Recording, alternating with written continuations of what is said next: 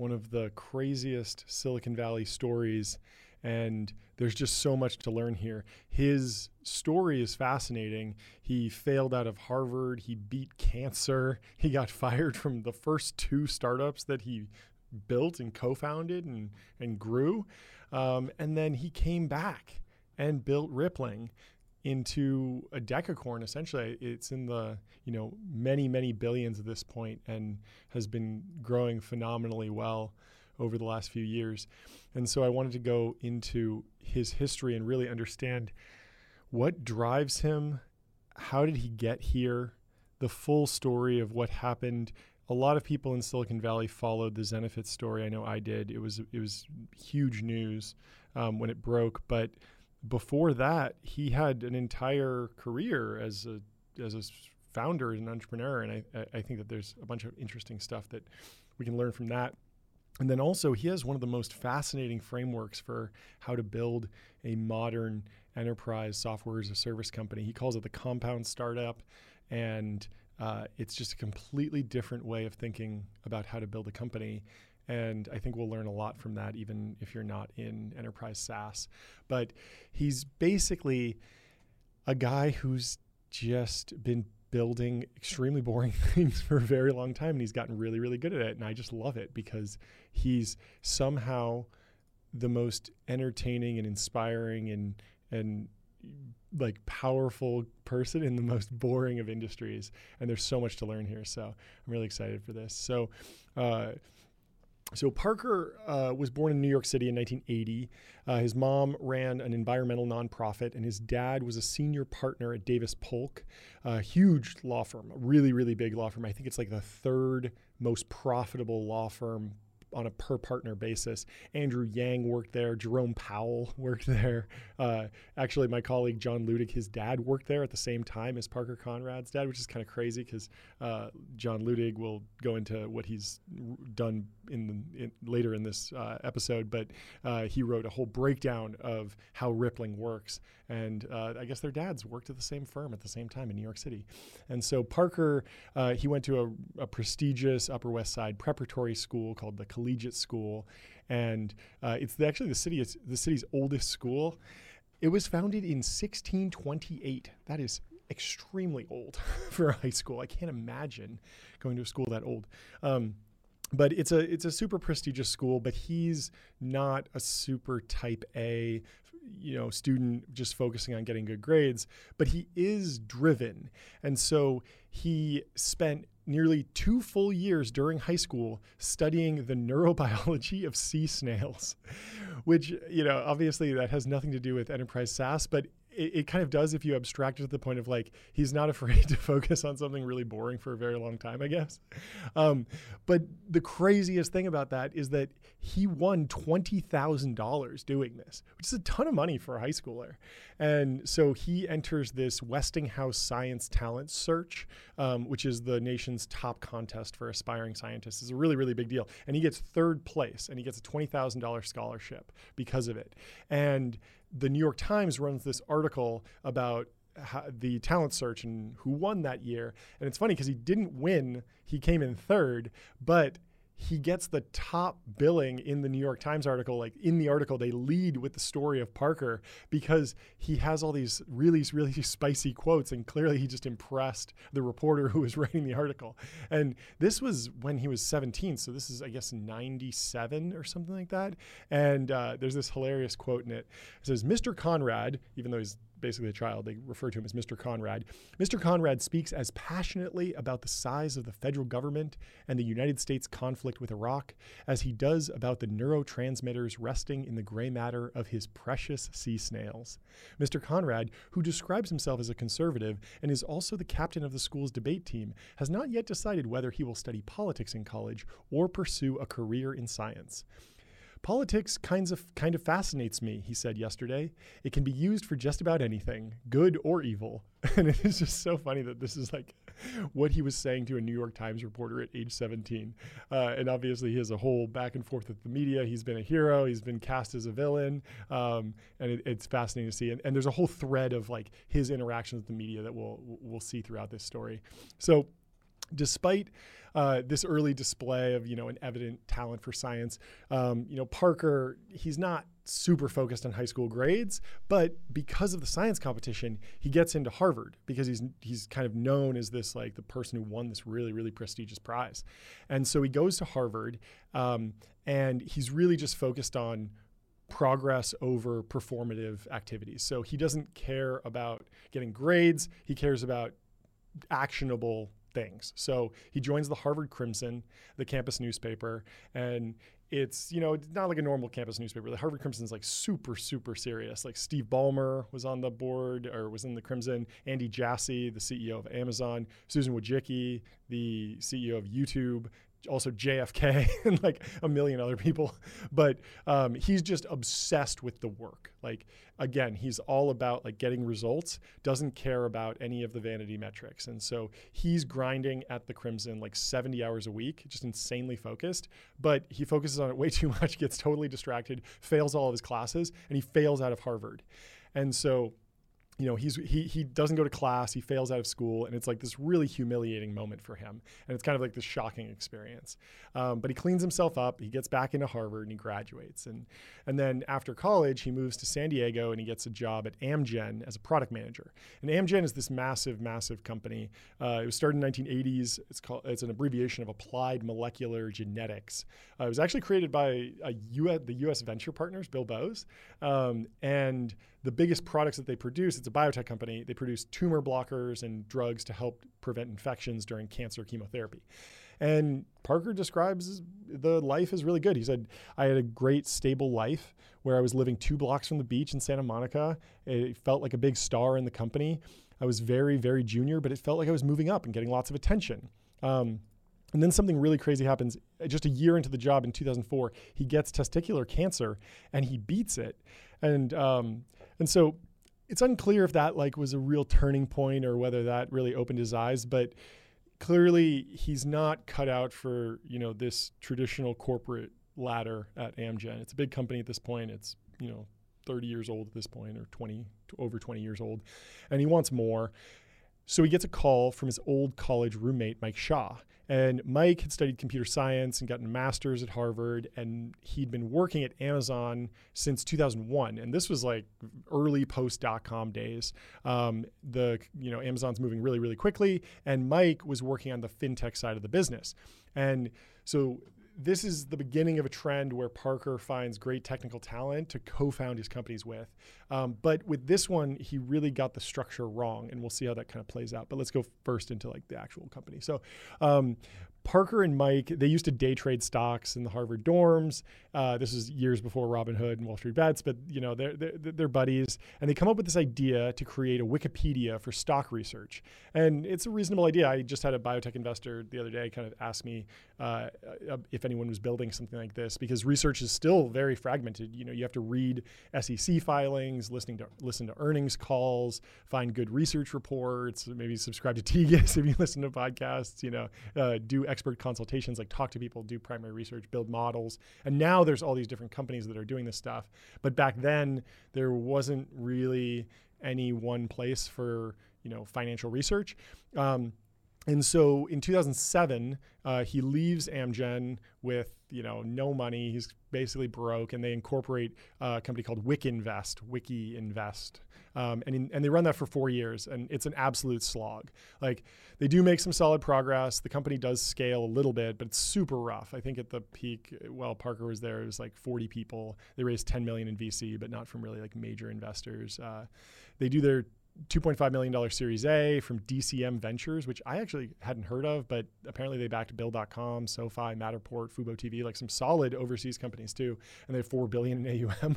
I guess they're just a really quiet firm. They're not on Twitter or something, so I've never heard of them.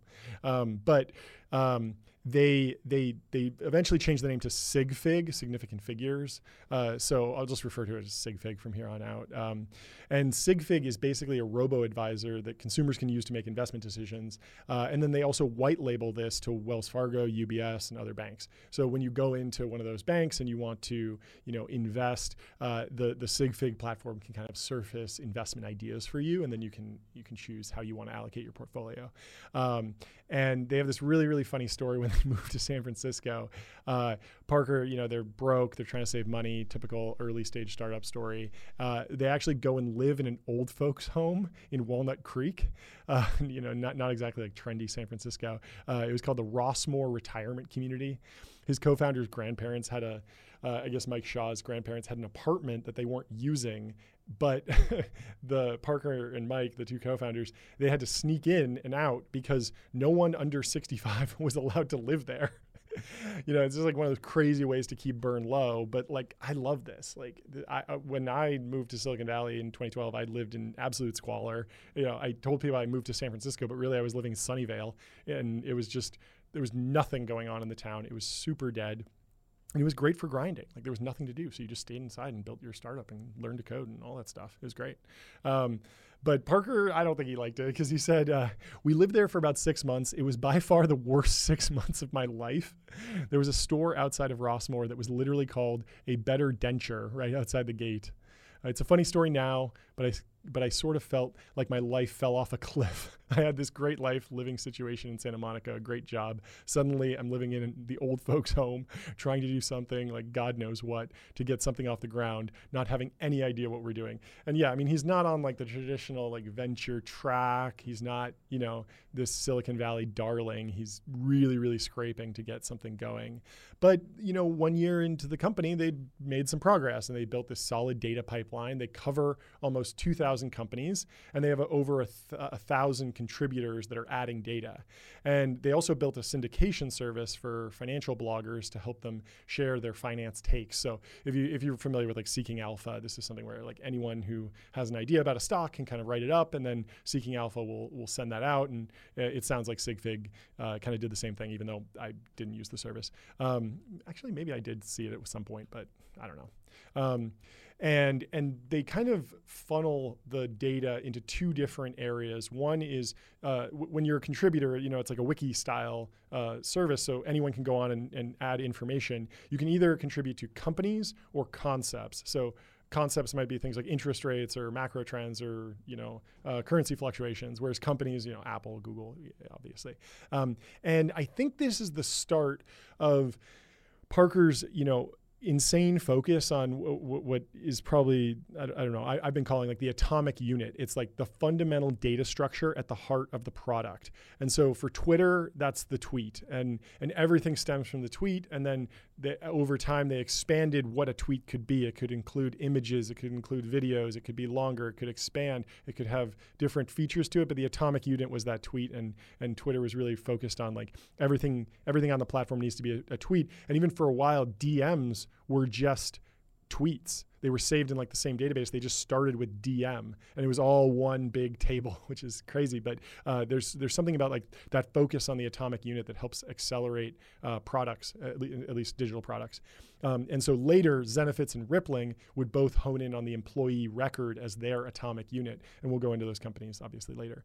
Um, so in 2011, he's 31 years old. He's the founder of Wikinvest, and he, you know, gets married. And uh, there's this funny uh, article, uh, you know, wedding announcement. And it lists that his wife graduated magna cum laude from Harvard, and, uh, Parker he just graduated because obviously he wasn't super focused on um, on grades or anything like that. But um, the the company they've been grinding this for you know years at this point, and and they're making some progress. I mean, they've scaled to like 40 people, but they're just never getting traction with any venture capitalists. They're not really scaling, and they. I mean, Parker has a falling out with his co-founder Mike Sha, and part of it was that they had this weird structure where they were co-CEOs, and that's always difficult because you need to understand like where who makes the final decision on something. You can't just be split on everything. And then this was compounded by the fact that Mike's family put in a whole bunch of money at, to keep the company going. And part of the agreement was that Mike would become the sole CEO. So, um, and after that, you know, Parker and Mike really start kind of beefing, and then not after, not long after that, Mike fires Parker, and um, and Parker says, like, to make the situation really bad, he stayed around for another year working at the company, closing out some deals and finishing up some stuff, which was incredibly unpleasant. Um, so the site rebrands from Wikinvest to SigFig, and uh, and they kind of you know go about their way and, and, and scale up. And w- the the original Wiki product gets phased out, even though it has 400k users.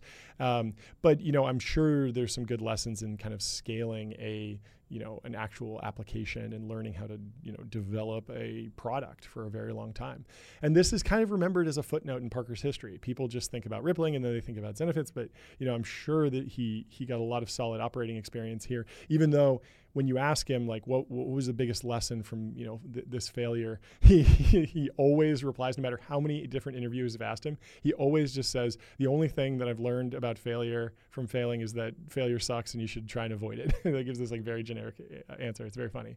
Um, and and he thinks that like maybe you shouldn't glorify failure. You should just like focus on not failing which is reasonable. Um, the the interesting thing about SigFig is that um, you know, Parker is this like larger than life character in Silicon Valley now and goes on to do Zenefits, which is very high flying, and now Rippling's huge. But SigFig actually goes on and and seems like it's doing pretty well. Like uh, after Parker leaves, they raised $15 million from Bain Capital and Union Square Ventures, like two great firms. And then uh, later, they actually went on to raise $120 million in total. They got money from General Atlantic, uh, which is a great growth equity firm. I, I, actually know some people at Founders Fund who came from there. And I don't know if SigFig is going to be like a massive company, but um, it's just crazy that no one talks about this company because uh, it was co-founded by Parker Conrad. Um, and they haven't raised money in, in, a while, but it seems like business is going well, and they have like a nice little like white label product, and they're baked into a lot of banking partnerships and stuff. And it seems like the business is is up and running and going, uh, which is v- very interesting to see that it, even though it was like a failure in Parker's early career, the company itself is not a failure, and maybe they were onto something together. I don't know, but anyway, before Parker and Mike split up up. They learned, they did learn some important lessons ab- about failure, even though Parker, you know, won't admit them. Um, so SigFig, they go and they pitch Khosla Ventures, and the investor that they're pitching is asking for some sort of complicated analysis, uh, you know, probably some like CAC to LTV cohort thing that they just didn't have handy. And uh, and the investor says, like, look, if you were the Twitter guys, you wouldn't need any of this. We would just invest. Um, and and so so um, Parker, you know, the investor was basically trying to say that like, look, if you're if you're this like runaway success, these like famous founders like Twitter. Um, you wouldn't need to do all this like analysis because we'd just be able to use the product. We'd see that it's massively successful and we just back you. Um, but you, since you guys are this unknown quantity or this like, you know, rough and tumble startup that's been grinding for a few years, like you need to come in here with really buttoned up analyses. You need to really have your numbers down. And, and Parker says he took the opposite lesson, which was not that he should do, you know, all these complicated analyses. It was that he should just be like the Twitter guys.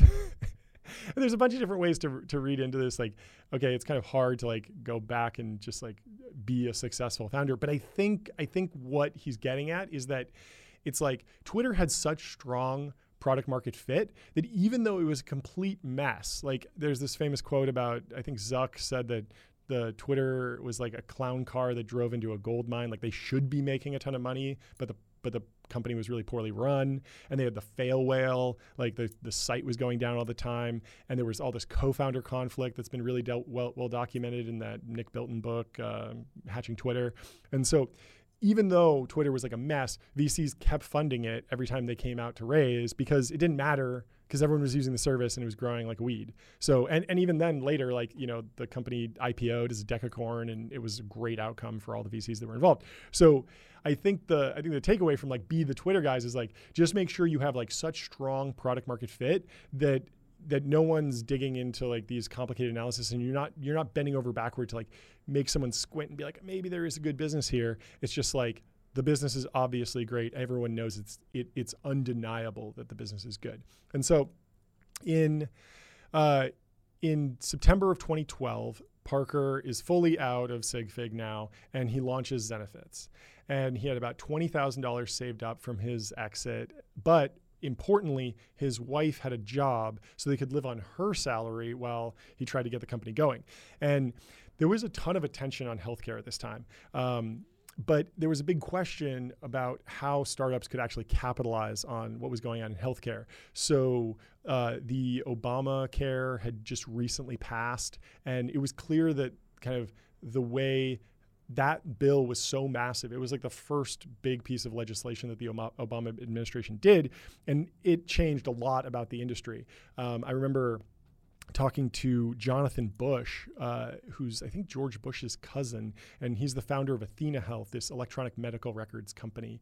And he saw that healthcare reform was coming because he's like a part of the political elite, and he actually voted for Obama and then built an electronics records company that wound up being worth billions um, because he understood that the uh, industry was changing and there were going to be these mandates to move to electronic health health records. And in the same, actually in the same month that Zenefits launched, Oscar Health started, um, which was you know designed to sell insurance directly to consumers because of the new insurance mandates. And so there were a, a lot of people thinking about healthcare during this time, but you needed a really interesting and unique approach. And Parker had a bunch of experience in this space loosely. I mean, of course, he had that crazy experience of beating cancer, so he probably cared about healthcare more than most people his age. Like, you know, most 30 somethings are just like, I, I go to the doctor when I'm, you know, when I bump my leg or something. But uh, he had actually been through the medical. Uh, you know the medical system pretty seriously so he understood that and then he also had to s- felt the pain of like solving healthcare problems in a corporate HR setting because at SigFig, they had about 30 employees, but they were still too small to hire an HR person, so he was doing it all himself. And there were these weird weird problems that he'd run into like the only way he could enroll a new employee into his insurance program was to fax a form and the company like SigFig didn't have a fax machine like most companies don't. So he had to go to Kinko's to do that because the company didn't have the fax machine. And so he he understood that like this was just a pain point in many many ways, but he needed kind of an, an interesting wedge and an interesting go to market. So he so so he'd solved that but then he also needed a co-founder because again he's not a technical guy. He studied bio. He's on the harvard crimson. Um, he's not a programmer. So he finds he he meets his uh, co-founder Laks Srini. I'm probably mispronouncing that, but Laks is an incredible guy too. Uh, he grew up in Chennai, in India. He was a programmer at age 10. He got a computer science master's, and then he went to work for D.E. Shaw, which is this big time uh, New York hedge fund that I think Jeff Bezos uh, worked for before he started Amazon. And Laks is not like a big like Wall Street trader guy. I think he's just on the tech team. Um, but while he's there, he builds this system to automate f- filing of fund documents. So every time every time DE Shaw wants to kind of instantiate a new fund, they need to file a bunch of paperwork and it's all really manual. And so they're big enough that Laks comes in and kind of figures out how to automate a lot of that with software. So, you know, obviously you can see how like automating a bunch of paperwork for the government is very, you know, relevant to healthcare filings and what they wind up doing at Zenefits.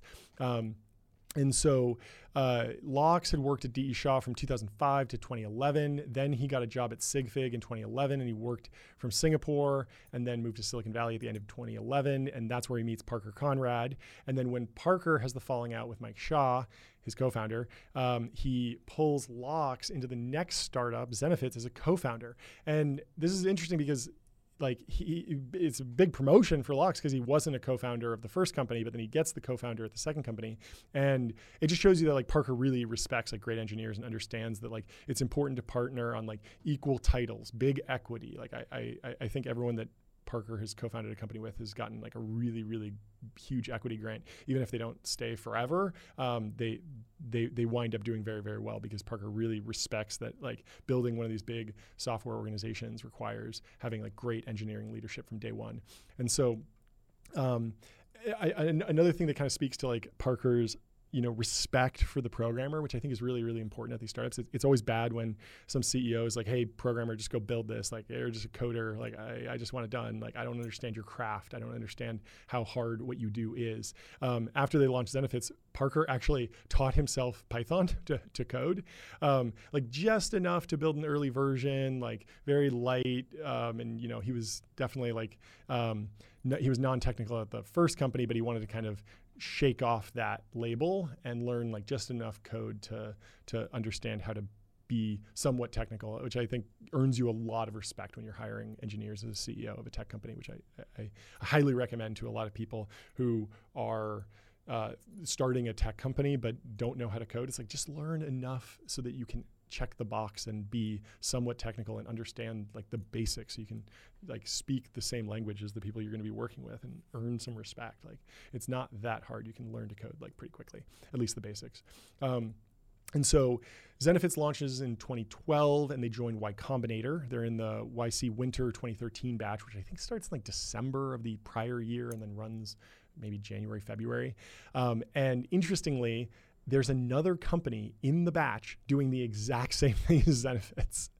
And that, that company's called Simply Insured. And Simply Insured's actually still alive, seems to be running. It seems like they have a couple dozen employees, seems like they're doing fine. Um, but Parker and Laks go to Prototype Day, which is this day before demo day at, y- at YC where you show off your product and you just give a demo to all the investors and then they kind of rank you at the end. And it's a big it's a big milestone for the company to try and show okay here's what we've built. It actually works. This is what we're going to show to customers and potentially investors.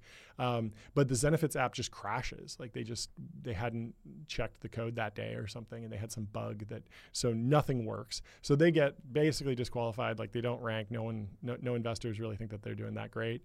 But their competitor simply insured crushes it and they tie for the number one best startup of the batch. So all of a sudden they're like Zenefits is like, uh, I don't know what's going to happen. We're like kind of a joke in this batch and simply insured is like number one and they're doing the exact same thing anyone who wants to invest in this insurance tech company market hr software thing they're just going to put money in simply insured why would they ever put money in us so it's it, it's a big risk for them and so parker and Laks are terrified and they decide to go and grind late nights for like the next week to step things up. And they just keep keep working. And and they find a couple really key insights.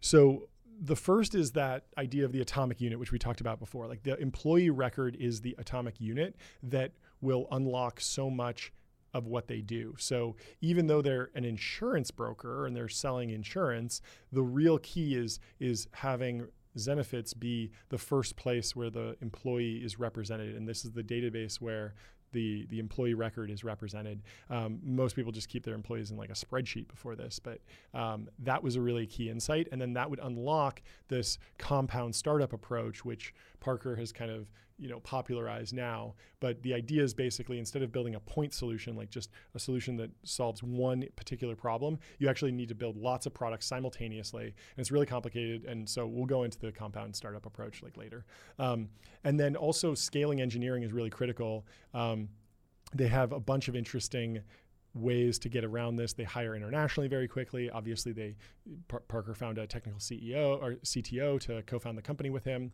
Um, and then the other interesting takeaway was or insight was that insurance offered this great wedge because you get paid a fee upfront as the broker.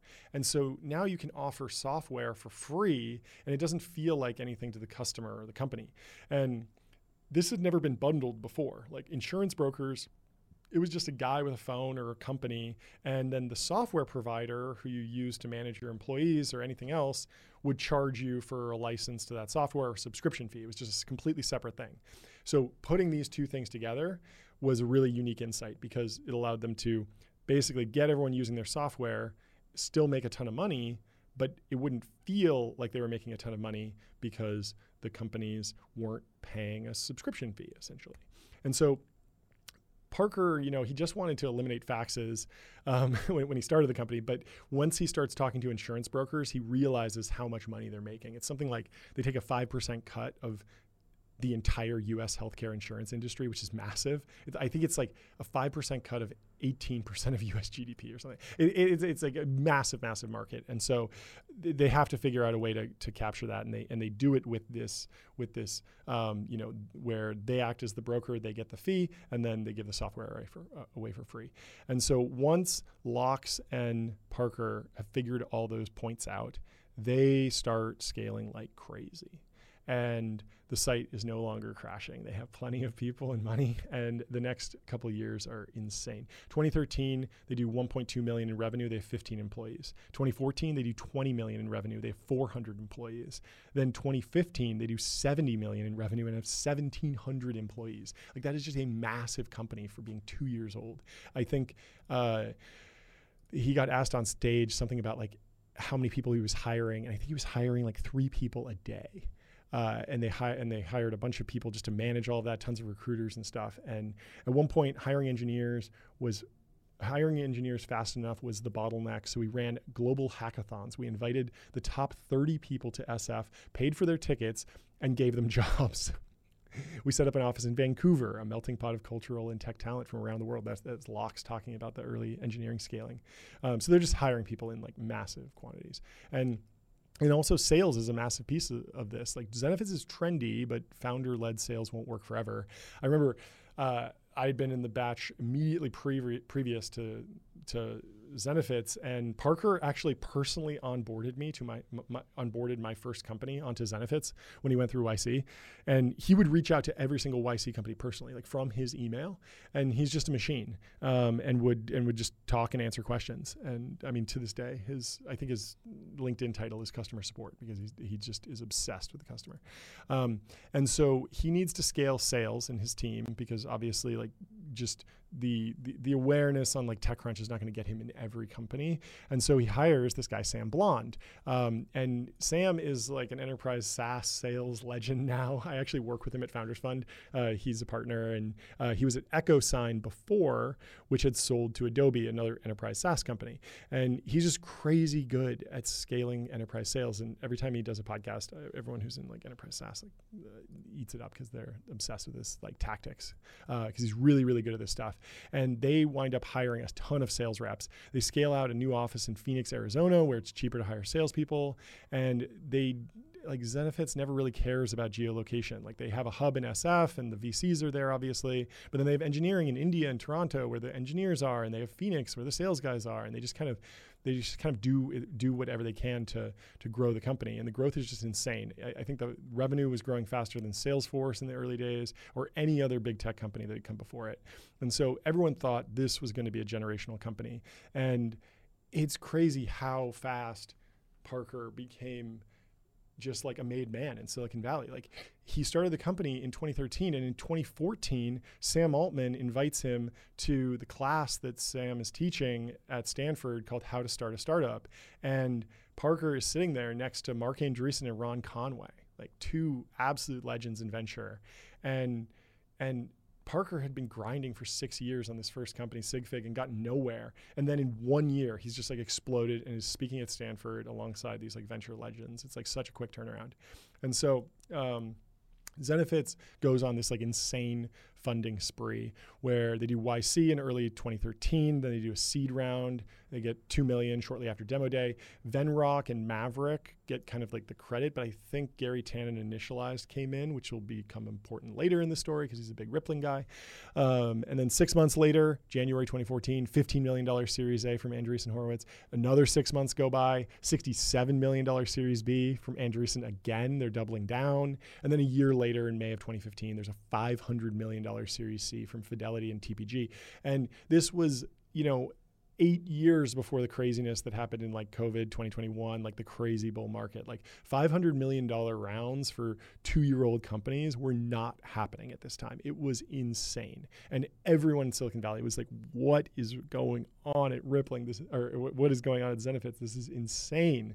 Um, and I mean, I actually used the same lawyer as him at the, at the time. Um, with the same lawyer and I was asking about like like oh man what's the due diligence like on a uh, on a series C of that size? Like it must be I thought it would scale linearly with the with the dollars that were coming in but that's actually not how these deals work. If you're putting 500 million dollars into a company you typically set what's called the uh, like the threshold of relevance um, or what is material. And so if you're putting 500 million dollars into a company you don't really care if you know one a one thousand dollar invoice is wrong by a hundred bucks. But if you're putting ten million dollars into a company that's doing a million dollars in revenue, like you absolutely care if that hundred thousand dollar invoice is like accurate. And so like they're raising so much money so quickly that there's not a huge burden on the company and these deals can get done really really quickly um, and there's just like so much heat on the company that that everyone's able to just like you know just pile into this company because everyone kind of sees hey the the the the strategy is working companies are adopting this. They're growing this very, very quickly. And um, sky's the limit. It's just a massive, massive market. And Parker's, of course, ta- talking not only about the healthcare insurance brokerage, but taking over all of HR. And so it's just a it's a massive market, extremely high growth, and VCs are super excited, but scaling has challenges and systems start breaking down and problems start cropping up everywhere. So, in the middle of 2015, everything looks amazing, but by the end of the year, the narrative had completely turned and Parker had gone from this like untouchable superhero to like this super villain in the media. And it's something that's like really really annoying that happens in the press where people are either like the best or the worst. There's no room for like nuance or anything in between. Um, when in fact, a lot of times it's like these people are just grinding for a long time and, you know, um, they're doing their best. Um, so I think the best way to tell the story of like what happens with Zenefits in 2015, 2016 is with this series of articles that come out from the Wall Street Journal. Uh, this reporter Rolfe Winkler um, is covering the company, and basically anytime that there's an, a story breaks, he's writing it up in the Wall Street Journal, and so. Um, there's there's this article just to give you an idea of kind of like where the narrative was turning. Uh, right after they raised that round, BuzzFeed covers it, and then uh, a few weeks later, they run this story. Zenefits is an HR rocket ship, but some customers get left behind. And so BuzzFeed's running this like kind of weird story uh, highlighting customers that had problems with Zenefits, and like there probably were problems. Like uh, they highlight some customer who like the system messed up and their employee wasn't able to get healthcare on time or something and this stuff happens it's kind of unclear. It just it was just kind of like out of context for BuzzFeed because they're like a listicle company that you know posts like cat pictures, but all of a sudden they're like writing like negative tech content, which is very very odd. Um, but and then they, they they cover this other thing in September of 2015. A startup bids farewell to its fifteen thousand dollar a month desert mansion, and it's like really really like hyped up to be like this like ridiculous like expense. But again, it's like this company had $500 million and they're opening an expansion office in um, in Phoenix or, or, Arizona. And so instead of just paying for hotels constantly, they rented a house and it was like a five bedroom house and then the employees could like stay there. This is like not that uncommon and it actually makes a lot of economic sense. And it's like a cooler vibe so that your employees can go land, and they bond, and then they can go out and like like most companies that are fast growing like might do this. It's not that unreasonable. Um, but uh, like they run this article just like about like oh they're not renewing their lease and it's like well, yeah, they probably got the office up and running and then they didn't need it anymore. So they're just like the, the media starts like really shifting on Zenefits. And then uh, November of 2015, there's this article in the Wall Street Journal about how Zenefits is missing revenue targets. Um, but these targets were insanely high and it's hard to judge how quickly revenue fell short. And Parker did later publicly say that like the sales targets were hard were, were hard to hit, um, and the company had just 10xed in valuation. And so it's kind of unclear where this information comes from. Like maybe it was leaked, maybe some investor was like upset. Um, but that's kind of the start of this, you know, this like march of negative press that happened. So November 25th, 2015, startup Zenefits under scrutiny for flouting insurance laws. And this is kind of like one of the bigger stories that kind of gets traction in the tech press.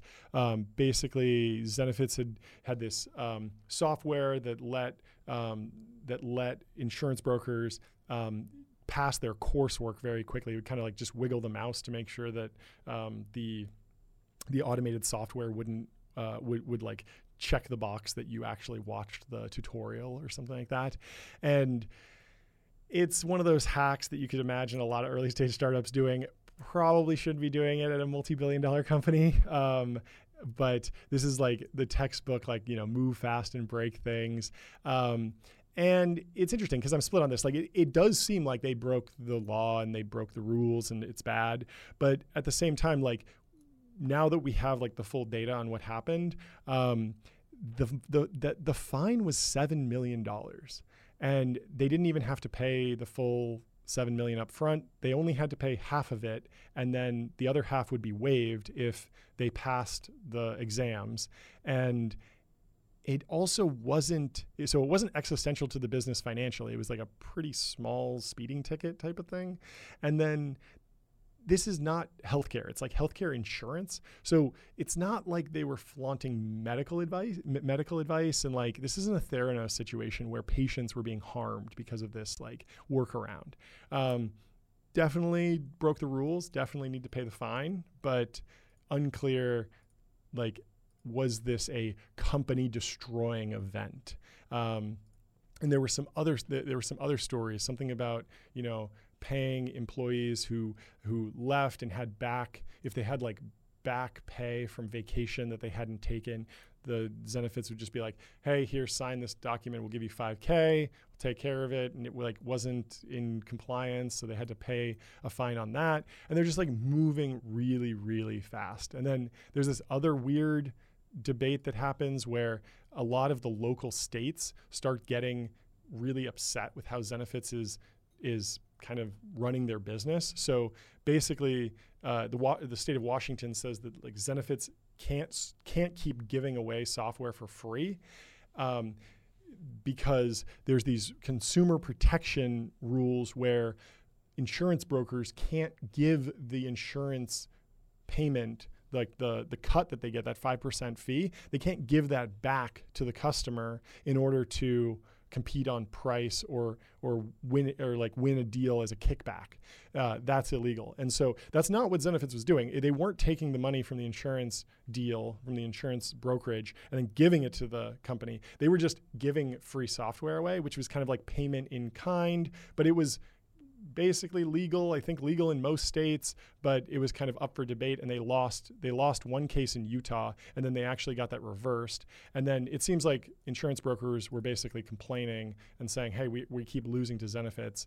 You got to put a stop to this." And so a lot of the states, state legislatures started like cracking down on Zenefits. And then of course it didn't help that Zenefits became like this really controversial startup, and everyone was like, you know, upset about them, and there was a lot of negative press.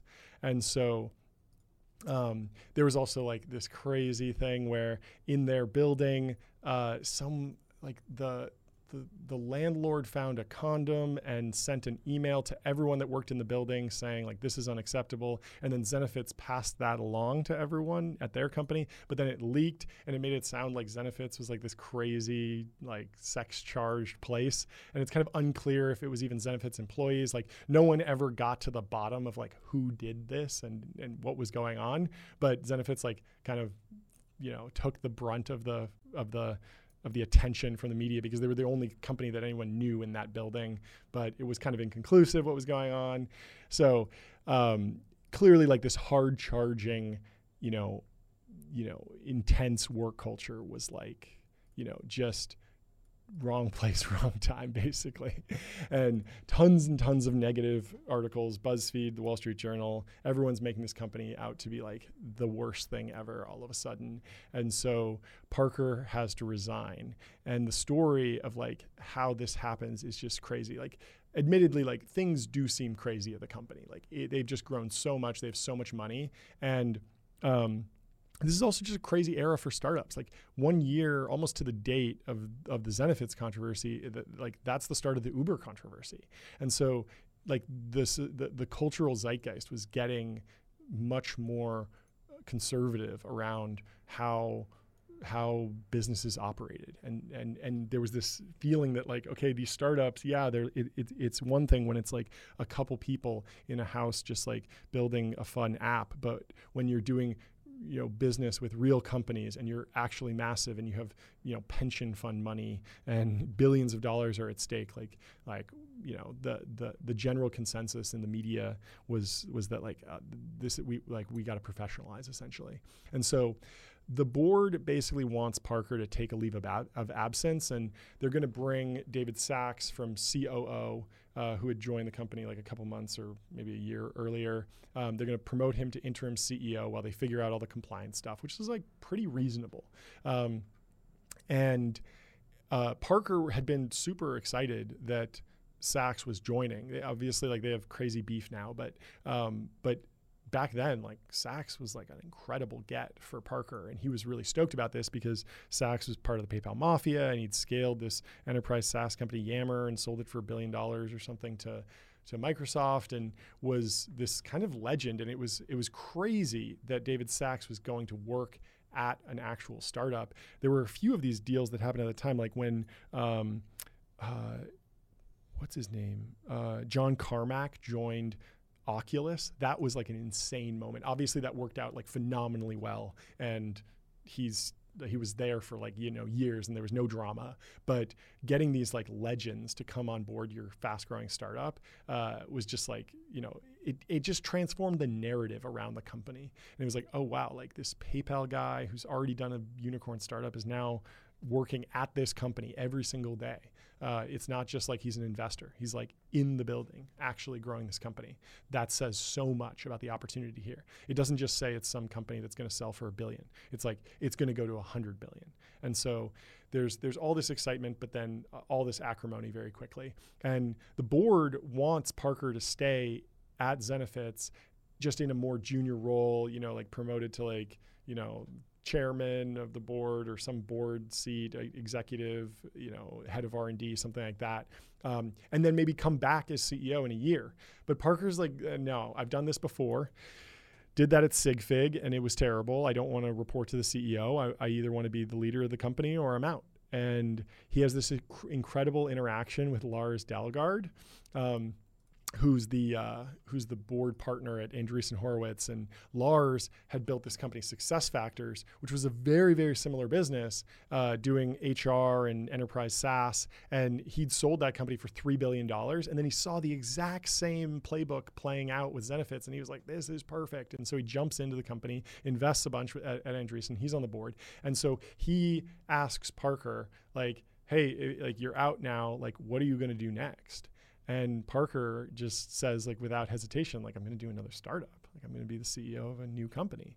And Lars, uh, as Parker tells it, like, Lars looks at Parker and says, like, I know when people are capable of doing another startup. Like, you're you're probably burnt out at this point. This is such high growth. This is insane. You don't have another startup in you. And Parker's like, yeah, I took that personally. It's like the Michael Jordan moment in his career. He's just like, he's just like, yeah, yeah, right. I'm going to prove you wrong. And you know, everyone likes to quote like chips in shoulders, put chips in pockets, and like this is clearly a turning point where it's like, you know, Parker's got to come back from this, and he's got to build something even bigger, and he's going to do it right this time. And almost immediately, he's back with Rippling, and so he grabs this guy Prasanna, who is an engineering manager at Zenefits, and he starts building. And he goes back to YC he's running the exact same playbook. It's like it's like get the great engineer to co-found the company with you, go to YC, build the product, um, and he finds a new wedge. Like instead of this like you know one click to get your healthcare insurance for your company, now it's laptops. So when you have a company, you need to issue a laptop to someone. It's always a hassle because you buy that laptop on Amazon, then like you have to provision it. A lot of startups don't even have the ability to do that. And then when the when the person leaves, you have to like wipe the laptop to put it back into the rotation for the next employee um, if they're if they're out of the office or remote it's like how do you get them back? And rippling just like solves all of that. So they'll send a box out to an employee after they're terminated. They'll just put the laptop in there. Rippling will actually uh, like clean off the laptop put new uh, put an entirely new like install of the os on that make sure it's all clean and then uh, and then send it back out. And i remember when they went through YC, I mean, Parker emailed me again, I think, um, being like, hey, I want to sell you this, this product because I sell to every YC company.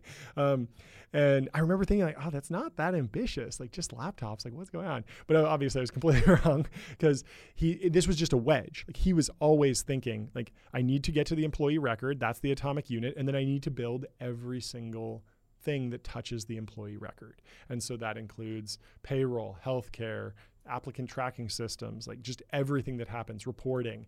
And that's the idea of this like compound startup, which uh, we'll get to in a minute. Um, and so they solve this laptop provisioning problem like really really well they get some traction they do a seed round after yc Garry Tan comes back in for initialized great investment for him and this time they're much slower to series a it takes over two years you know most companies raise in 12 to 18 months that's what they tell you um, but he takes his time and it's kind of unclear how how essential that was. Um, the Series A happens in 2019 with Kleiner Perkins. Seems like it's a pretty strong Series A. I think like 45 million. Um, and so clearly, there's a ton of progress that happens in those two years.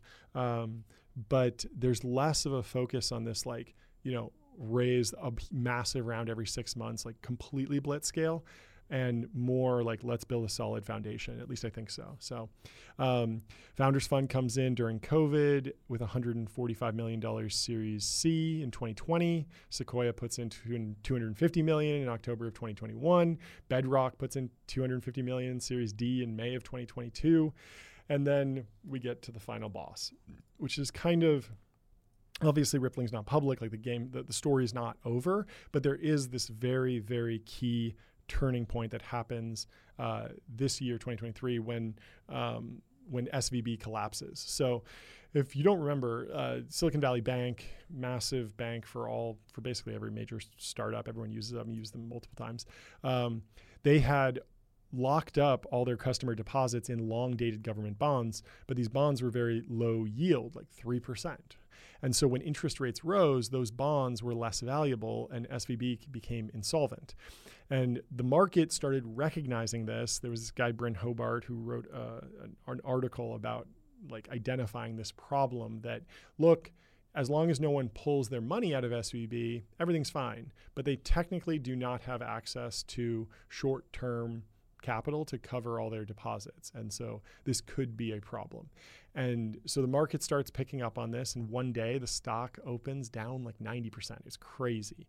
And so people start pulling deposits since only 250K gets insured by the government.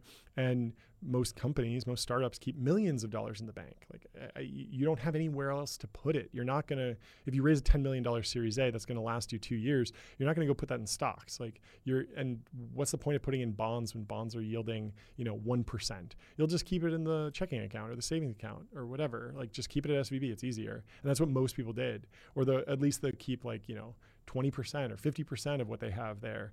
And so a lot of people had a lot more than 250K there. And so there's a big, big, big risk that people were not going to be able to make payroll. It was very unclear what was going to happen. Would deposits be impaired, meaning you would only get 80, 90% of your money back?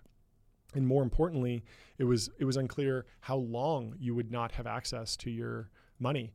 And so it's a disaster. Like VCs were just wiring startups money to help them pay bills in the short term. Um, it was a crazy, crazy time. Um, but Parker recognizes that tons of his tons of his companies, his clients, his customers are going to be hurt from this, and so he goes into just overdrive. And he raises $500 million over the weekend from Greenoaks. And I'm pretty sure Greenoaks is like like a very, very quantitative investment firm. Like they really, really know their stuff, but he probably already had a relationship with them.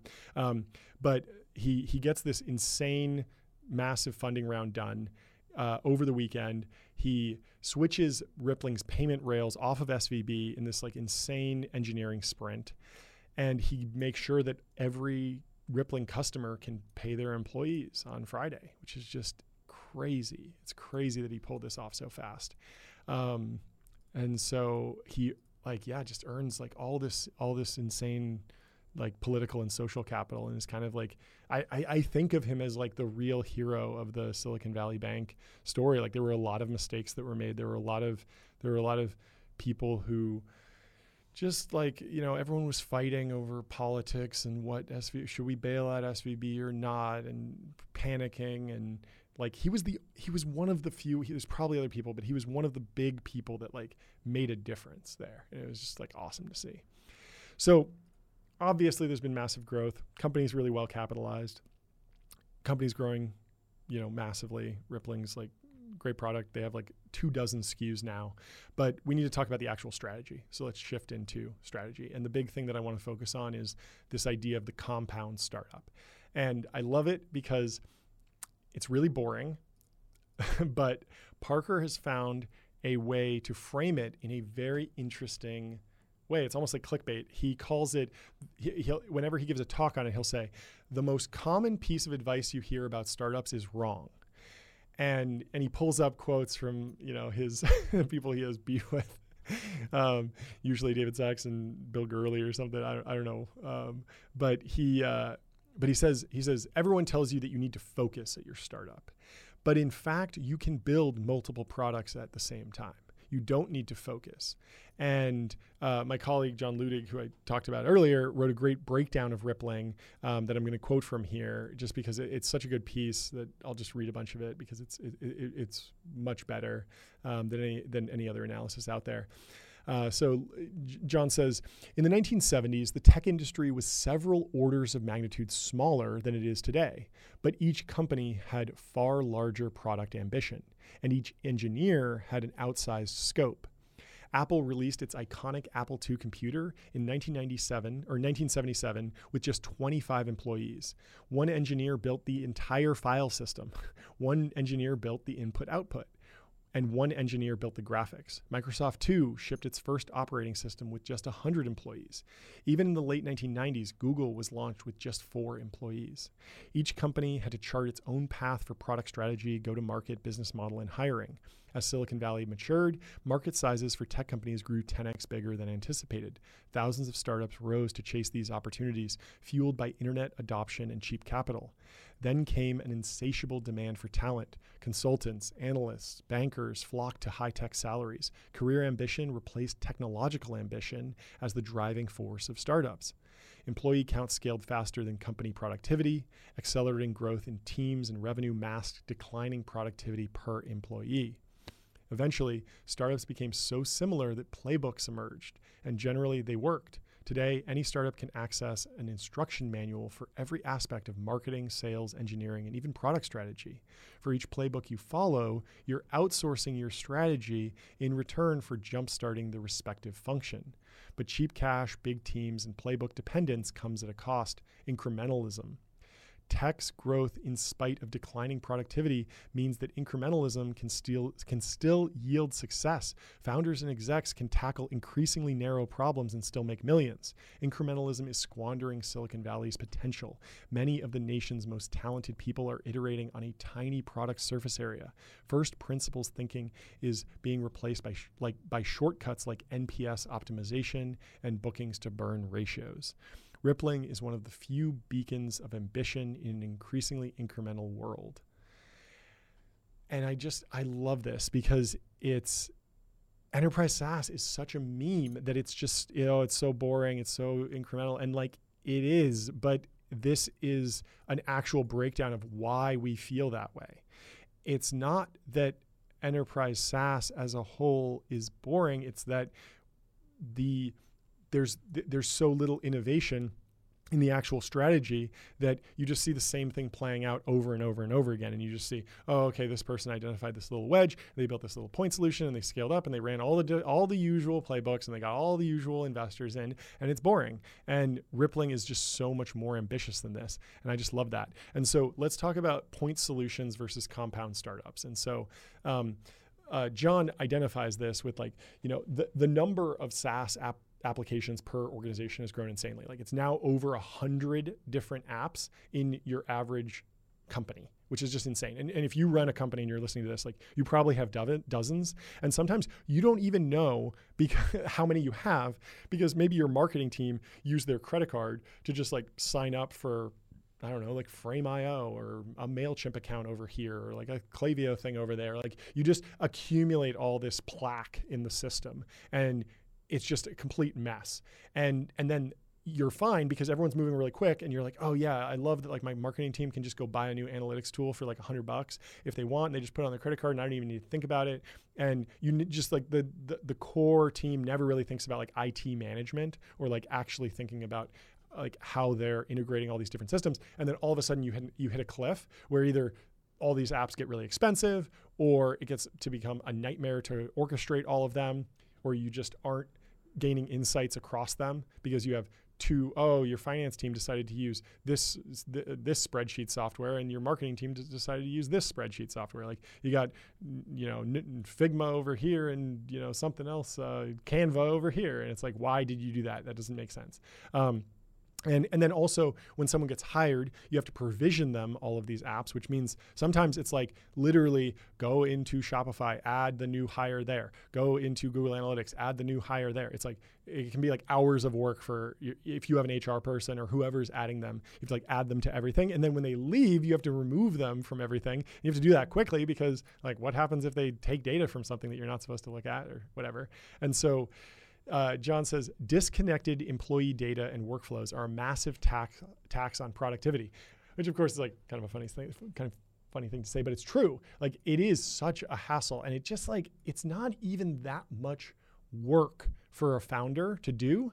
It's maybe like an hour or two a week or something like that for a lot of these functions, but it's the most soul sucking work that will just crush you. And you will not want to do the important strategy work or think of that new product innovation or, or you know, work with your engineering team after that because you'll just be so bogged down with like this miserable experience like like the work should be thought provoking and, and delightful and and like when you're working with all these like boring employee data workflows, like it really is a massive tax on productivity. So employee data encompasses more than just a username and password. Start dates, compensation, role, function, group within the company, even third party app credentials all give you context on the employee. In the same way that Salesforce deeply understands external customer relationship data, Rippling understands internal employee data. At first glance, it's easy to confuse Rippling for a payroll system like Gusto. That is a category error.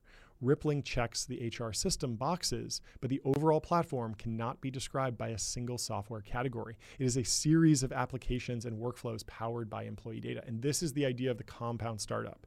Choosing between breadth or depth is a false dichotomy. There is a set of common infrastructure needed for many business applications. And so when you look at all these different point solutions, they come in and they and they are better than the than the default, whatever people are using. Sometimes that's just, oh, instead of paper, we're doing it digitally. Or instead of doing it on premise in a server that you need to host, we're doing it in the cloud. Or maybe it's free instead of a subscription. Or maybe it's collaborative instead of single player. Like all these little hacks that people use to like spin up these point solution companies, uh, they grow and grow and grow. And then every, and then John, he looks at all these companies. So he says a typical Series C software roadmap is largely predictable middleware permissioning, reporting, approvals, compliance. Every point solution company has to build these capabilities from scratch. And this is like just a huge, it's like a huge wall that these companies hit where all of a sudden, instead of improving the core product and really expanding, they're now focusing on all this boring stuff that's required from their customers because their customers have gotten big and their customers need reporting and compliance and all these different things. And this is and this is why it's it's I've always wondered like you see these point solution companies go through YC and you're like, wow, these guys built like a credit card company or something else or you know a, a, spreadsheet software company or a, or a Photoshop replacement. They built this in like three months. They got it out there and it's good. You use it and it's good. And then and then they and they grow and you're like, yeah, I totally understand why. That's so much better than whatever I was using before. Like maybe I was using Excel or Google Sheets and like this thing is so much better. But then they hit this this like middle age where they've raised a bunch of money, they're making money, the product's great, and then they just kind of like stop shipping new stuff. And then they talk about, "Oh, we're going to do something new." And then there's like this big there's this big pause. And I think a lot of that, what's actually going on behind the scenes, it's not that the founders don't want to build the second or third thing that would make the the bundle start working. It's that they're caught up in this like building the middleware, building permissioning, reporting, approvals, compliance. Like this is boring work and it's hard and it just sucks energy out of your product and engineering organization. And so the rippling plan, and I think this is why it took them so long to raise that first round uh, after the seed, is because they were really like Parker was really really focused on laying this foundation of all the middleware and and so all the reporting so when they when they roll out a new product it already comes with all the permissioning all the approvals all the compliance all the reporting all the stuff that that that you would normally have to do when you build one of these individual point solution companies. Um, Rippling has abstracted that, and they call this common infrastructure Unity. It's a set of middleware capabilities on top of the employee graph, which is like the database that has all the employees and how they all relate to each other. So Rippling only needs to build middleware once, and then it can amortize the investment across all of its modules, freeing engineers to work on new product functionality. As Unity gets stronger, the entire product suite becomes deeper. Breadth and depth don't have to be zero sum. So Rippling's bundle is core to this strategy from day one.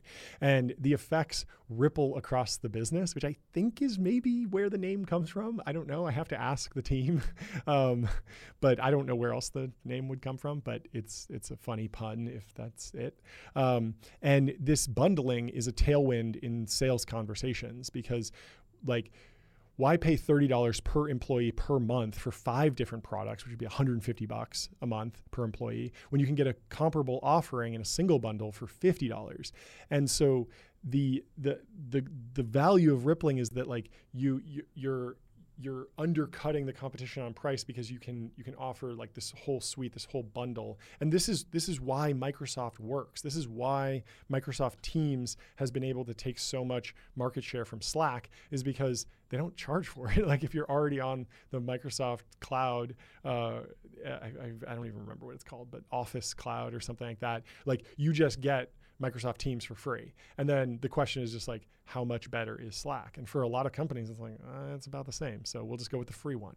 Um, and so the other thing that this enables is that Parker and his team can kind of figure out well, where is the pricing power in this particular market? Like, should we undercut the competition on this price, on this particular SKU and this particular product, or should this be one that people are used to paying for? So it, so it will cost more and it'll drive more of that overall cost.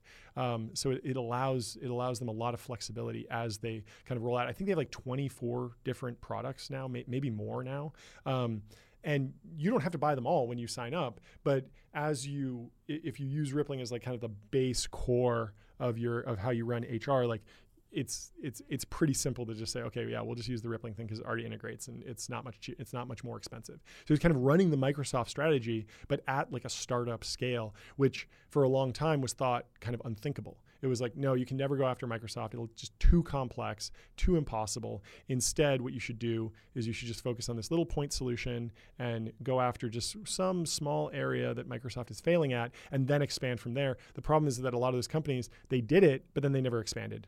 And, and, and you know, and, and they kind of struggle after that. So Parker still runs this company with like this maniacal focus that we've seen throughout his career and through his life. Uh, his job title on LinkedIn is customer support. He still personally responds to support tickets as a way to get closer to the customer and improve the product. And his desk is squarely in the middle of product and engineering. I love that. Um, and he also runs the company's Rippling instance. Like he runs his own payroll uh, and he approves every hire and he makes administrative changes in the system. He's personally hired more than a thousand employees through the system, and the product roadmap writes itself when you're solving your own problems. So, you know, the classical term for this is like dog fooding, but I think a lot of companies um, they don't live this. It, it, does take a lot of work to actually hold yourself fully accountable to it because in most companies, the CEO would not be the one who's in charge of the Rippling instance and actually running payroll. That'd be like a CFO function. And of course, Rippling has a CFO by now. But Parker insists that he does it so that he can make better strategic decisions and better product decisions. So um, there, there's also there's a bunch of other funny stuff we got to talk about. So um, Parker also is just like a, like a crazy marketer too. He I, I I don't know if it comes from like the Crimson or his his relationship with the media, but he definitely understands marketing. Um, and so uh, a couple of years ago, maybe a couple months ago, I'm, I'm not exactly sure when this happened, but um, he put up a billboard directly targeting his competitor, which is Gusto, that runs a, a similar product um, that runs payroll and HR. Um, Rippling, you know, would say that they're much more ambitious, but uh, and and Rippling would argue that they can scale to much larger companies. And so they put this on a billboard basically. And Rippling says they put up a billboard that says outgrowing Gusto, presto changeo. So you know, one of these silly enterprise SaaS software billboards, uh, ridiculous. You see this on like the, the freeway when you're up there, and the, um, you know, but it's a direct shot at at Gusto, and Gusto gets pissed. like you're actually just trying to steal our customers directly. This is too aggressive, um, and so Gusto issues a uh, a cease and desist letter to the billboard company, Clear Channel Outdoor. They don't send it to Rippling, they send it to Clear Channel, and Clear Channel just says, like, okay, we got a cease and desist. It's using the Gusto name, whatever. We'll just take it down, put something else up. Who cares? Um, and typically there uh, again you know I, I think by now parker's learned like you know where the law where the line is with the law and he knows to go right up to it and not cross it and so uh, the law is actually on his side in this in this in this case um, the law states that you can you can uh, the, the, law allows comparative advertising as long as it's accurate. You can put the other company's brand name up there as long as everything that you're saying about the other company is true. And but then it's a weird question because like what does it mean to be outgrowing Gusto? Like how do we even quantify that? So Gusto, they sell HR, benefits, payroll software. Rippling does the same, but adds in IT management and you know this employee identity platform. And so there's this question about like, okay, you know, Gusto would say, no, you don't ever outgrow Gusto. Maybe you buy Rippling for their IT management or you bolt on some other IT management, but we have plenty of big companies using Gusto, and that's fair. Um, but there's this interesting lesson where instead of taking Gusto to court or trying to change Clear Channel's mind, Parker does something like really silly with I think his CMO. They respond to the cease and desist letter publicly in with a poem. Uh, and, and, they and they they write it in Shakespeare style iambic pentameter and it's actually really long. It's like an entire letter. I'll just read a couple sentences. It says, Our billboard struck a nerve, it seems, and so you phoned your legal teams, who started shouting, Cease, desist, and other threats too long to list. Your brand is known for being chill, so this just seems like overkill. But since you think we've been unfair, we'd like we'd really like to clean the air. So and it goes on and goes on and and and it's it's interesting because like the only point of the billboard was to get attention.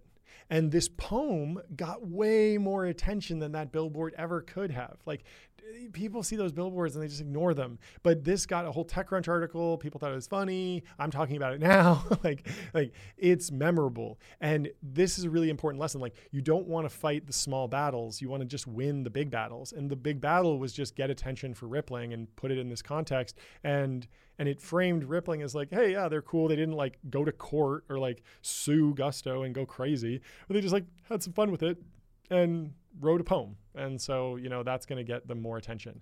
And I think there's like, you know, a, a, a really, really good lesson there. Uh, and it, it just shows like a level of like maturity, I think, that it's like they, they went up to the line, but they didn't cross it. And that's like the new era in Parker's career, I think. So I want to close with the, the the conclusion of John Luttig's article on rippling because I think it's really really poignant, uh, and I'll just read it. So, SaaS wisdom. SaaS wisdom teaches us narrow lessons. Start by conquering a narrow market and expand from there. Add at least as much in ARR as you burn each year and build your product either horizontally or vertically. Rippling rejects these norms entirely. It ignores the mimetic warfare of the Gartner quadrant. Its wedge was a data asset, not a narrow product.